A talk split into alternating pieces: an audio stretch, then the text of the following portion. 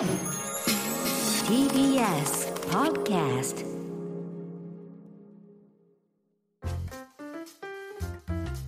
さてこの時間は講談社プレゼンツ金曜回転砂鉄道書店です、えー講談社から刊行された書籍の中から私武田砂鉄が本を選んで内容を読み解きながらああだこうだ考えてみようという企画でございます、えー今月紹介していくのは講談社現代新書から5月に刊行されまして版を重ねている小熊英二さんの基礎からわかる論文の書き方でございます、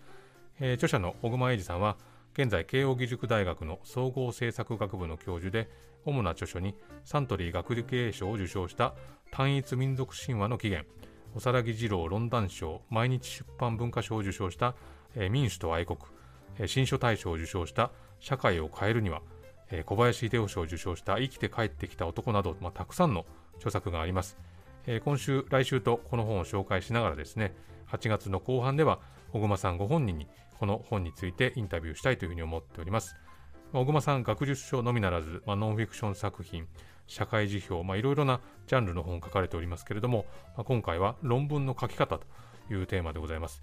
まあ、僕も本屋さん覗いてますと、まあ、今とにかくこの文章を書くための本とか文章術の本っていうのが大量に出版されてて、まあ、それはあのビジネスを円滑に進めるためだったり、まあ、自分で文章を発表する目的だったりあるいはまあマナーとしての文章術みたいなのもありますけど、まあ、目的は多岐にわたるんですけれどもとにかくまあ文章を書くっていうことにとても強い興味が向けられているということが分かりますね。まあ僕はあのライターとして仕事をしていて、まあ、あれこれ文章を書いてるわけですけど、まあ、自分の場合はその多くでこう書き始めるときにこうこれから書く原稿の設計図が出来上がってるってことはほぼなくてですね、まあ、書いてる最中に、まあ、あっちについて書いた方がいいかなと。こっちにも触れるかななんてやりながら、まあ、なんとかしてゴールにたどり着くっていう、まあ、あんまり人に推奨できるようなやり方ではない書き方してるんですけど、まあでもその方が自分にとっては刺激的だし、まあ、設計図用意して書くよりも、まあ、予想外のところにたどり着けるっていう感覚もあるんですけど、まあでもその不確定要素を楽しんでしまう感じっていうのは、いわゆる論文と呼ばれる文章とは正反対にあるんで、まあ、だからこそ僕は論文とこうカテゴライズされるものっていうのは正直まあ若干の苦手意識があるんですね。で今回の本を書き始めるにあたって小熊さんこんなことを書いてます、えーこの本で説明していることは企業などで報告書を書こうという人にも有用だと思います。なぜなら論文を書くということは自分の考えを根拠と論理を持って説明し他人を説得することに他ならないからです。そのためには伝えたい主張を明確に設定することが大切です。そして確かな根拠を集めることが必要です。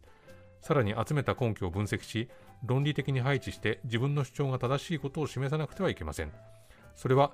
えーこれはこの本が説明している論文の書き方とほとんど同じだと言っていいでしょうというふうに書かれています。なのでまあ論文とはどういうものかっていうのを理解したい、まあ、高校生とか大学生はもちろんのことですね、まあ、日常的に文章を書く人ならば、まあ、多くの発見、まあ、情報を整理しながら書くっていうことを学べる一冊になってるかなというふうに思います。この本はですね小熊さんが大学で担当してきたアカデミックライティングっていう講義を元にした本でなのでまあ論文の書き方研究の進め方について学生との対話形式で議論しているっていうパートもありましてなのでまあ非常に読みやすくて、まあ、自分で何かしらの文章を書こう発表しようあるいは書かなくちゃいけなくて困ってるっていう人には入りやすい一冊になってるかなというふうに思います、まあ、その論文というのにはまあ型があってですねただまあその型っていうのが、まあ、なかなかこう今指導教員の専門文化っていうのが進んでいて、まあ、自分はその専門分野だけ教えたいんで論文の書き方とか研究の進め方はちょっと別のところで学んできてほしいっていうふうになってしまってるそうなんですね。まあ、これが構造的なあの欠落を生んでないかなんてことをお書きになってるんですが、えー論文っていうのはまず読者に自分の主張を述べてそれを論証して説得する形式だというふうに書かれています。そのためにはま基本的な構成が必要でこれま古代ギリシャから唱えられていたのが、えー主題定期、えー主な題の定期ですね。主題定期論証主題の再確認という構成で、まあ、これが論文の原型となってまして、まあ、今のアメリカでは序論本論結論という形式で教えられていることも多いんだと、まあ、当然ですけど、まあ、提起した主題について論証を行っていくっていうことが大事であこんなにたくさん調べましたけどどうですかっていう羅列だと、まあ、論文にはなかなかなっていかないと、まあ、論証して説得するっていう形式なわけですね。まあ、あの昨今この論破っていう言葉とかですね。まあ、それ得意とする人がもてはやされていて、まあ、あのその多くの場合においては、まあ、自分はこれを知ってると。だから今問題になってるこれはこういうことなんだっていうふうに手短に終わらせるのが流行りになってしまってますけど、まあ、さっきのね安藤さんとの議論の中でもそういうふうに物事を手短に終わらせてしまう傾向っていうのがテレビは強いんだってことをおっしゃってましたけど、まあ、この先ほどの論文の流れとして提示した主題提起、論証、主題の再確認っていう順番を考えると、この手短に繰り返される論破っていうのは、まあ、そのプロセスをそれぞれはしょって、非常に勝手にこう圧縮して言い切ってみるっていう作業であるってことがわかるわけですね。まあ、ただまあ論文書くにあたっても、この結論を先に言うっていうのはまあ大事なことで、まあ、私はこういう主張をしたいっていうふうに宣言した上で、その根拠はこうであるっていうふうに立証して、まあ、だから私の主張は妥当であるっていう展開を取っていくもんだと。まあ、この本を読んでて思ったのは、まあ、いわゆるフェイクニュースであるとか、まあ、この人の論破がすごいとかって言われてるような人の言い分というのを見極めるためにも有効な本なんじゃないかなってことを思ったんですね。まあ、論文の書き方学んだり知るっていうことは、まあ、今を生きる上でのいわゆるこうメディアリテラシーっていうんですかねそういうのを知ることにもつながるのかなというふうに感じました。あの小熊さんはどちらがいいかは一概には言えませんというふうに前置きした上でアメリカと日本のライティング教育の違いっていうのを書いてまして、まあ、アメリカはパラグラフ、まあ、つまり一つの内容のまとまりをいかに組み立てていくのかっていうのが重視されるのに対して日本語の国語教育だと、まあ、主人公はどう思ったのかとか、まあ、著者の言いたいことは何かっていう質問が多く出て、まあ、相手に共感する能力が問われることが多いというふうに書いてます。まあ、僕もこの番組でね何度も話したことありますけど、まあ、自分の書いた文章が大学の入試に使われてそれを解いてみたら間違えてたっていう情けない結果になってたってことがあって言いましたけど、まあ、この気持ちを重視する教育っていうのは論理性を重視する教育とは異なるんで、まあ、この辺りの違いっていうのも読む中で考えさせられることになります。まあ、まさに論文っていうのは私はこう思う、私の友達もこう言ってるってことじゃダメだし、まあ、例えば私、あの、若者はみんなこう思ってるっていうふうに書くんだったら、これはじゃあ思い込みではない証拠っていうのを挙げなくちゃいけないわけですね。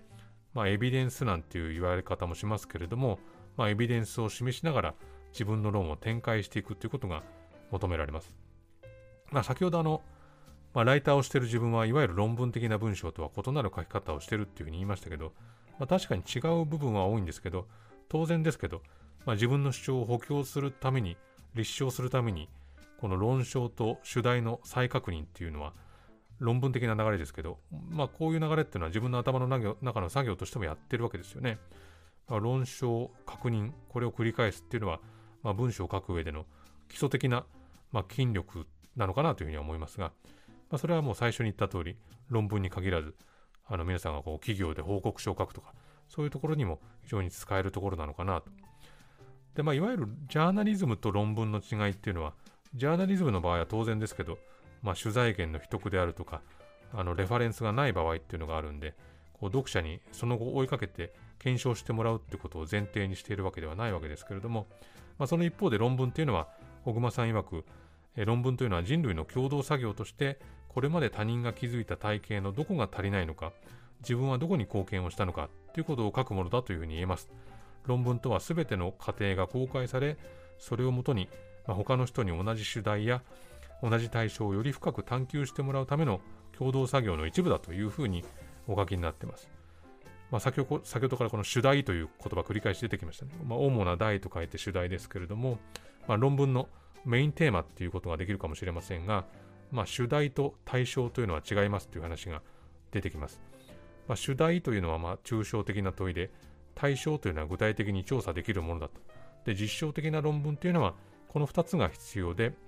まあ、見たり聞いたりできる対象というのを調査することによって、まあ、見たり聞いたりできない主題というのを探求する試みであるというふうに書いてます。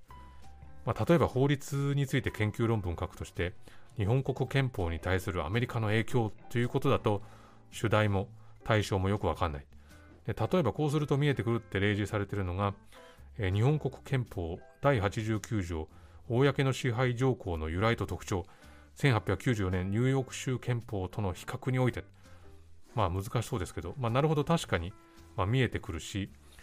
あるいは政治参加の世代間格差っていうタイトルじゃ見えてこないんで、投票参加の世代間格差構造とその変遷明るい選挙推進協会選挙後調査データ1958年から2017年の軽量分析まあ、こういうふうにすると見えてくる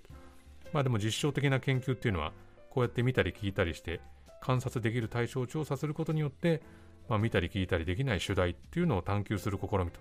繰り返されています。まあ、そのためには、まあ、先行研究っていうのを追いかけることが必要になるわけですけれども、まあ、そのための方法というのも詳しく書かれていて、まあ、大きな図書館はもちろん百科事典あるいは今だとネットの学術検索サービスなんていうのも挙げられていると。まあ、これはあの先行研究にどんどんアクセスしていくと繰り返し語られていることっていうのが分かってきて、まあ、その語られていることに対して自分の論文はどういうふうにこうテーマ設定すべきなのかそれが有効なのかっていうのが見えてくると、まあ、この本で書かれている論文を組み立てるやり方っていうのは、まあ、物書きはもちろんのことですね、まあ、日常のあらゆる場面でも転用できるんじゃないかなというふうに思います、まあ、先行研究っていうとすごく難しい印象も受けますけどまあ、これまでそうとされてきたこととか、みんながそうだと思ってきたことっていうような言い方に変換してみると、まあ、その通例というのを疑ってみたり、まあ、再検証をしてみるというのはですね、まあ、日常的な営みとしても繰り返されていることなんじゃないかなというふうに思っております。ということで来週はですね、まあ、より実践的にこの論文というのはどういうふうに組み立てていくべきものなのかという、まあ、このあたりを話していきたいというふうに思っております。え来週もこの小熊英二さんの基礎からわかる論文の書き方紹介していきたいというふうに思っております。このコーナーはポッドキャストでも配信しております。そちらもチェックしてみてください。以上、金曜開店、砂鉄道書店でした。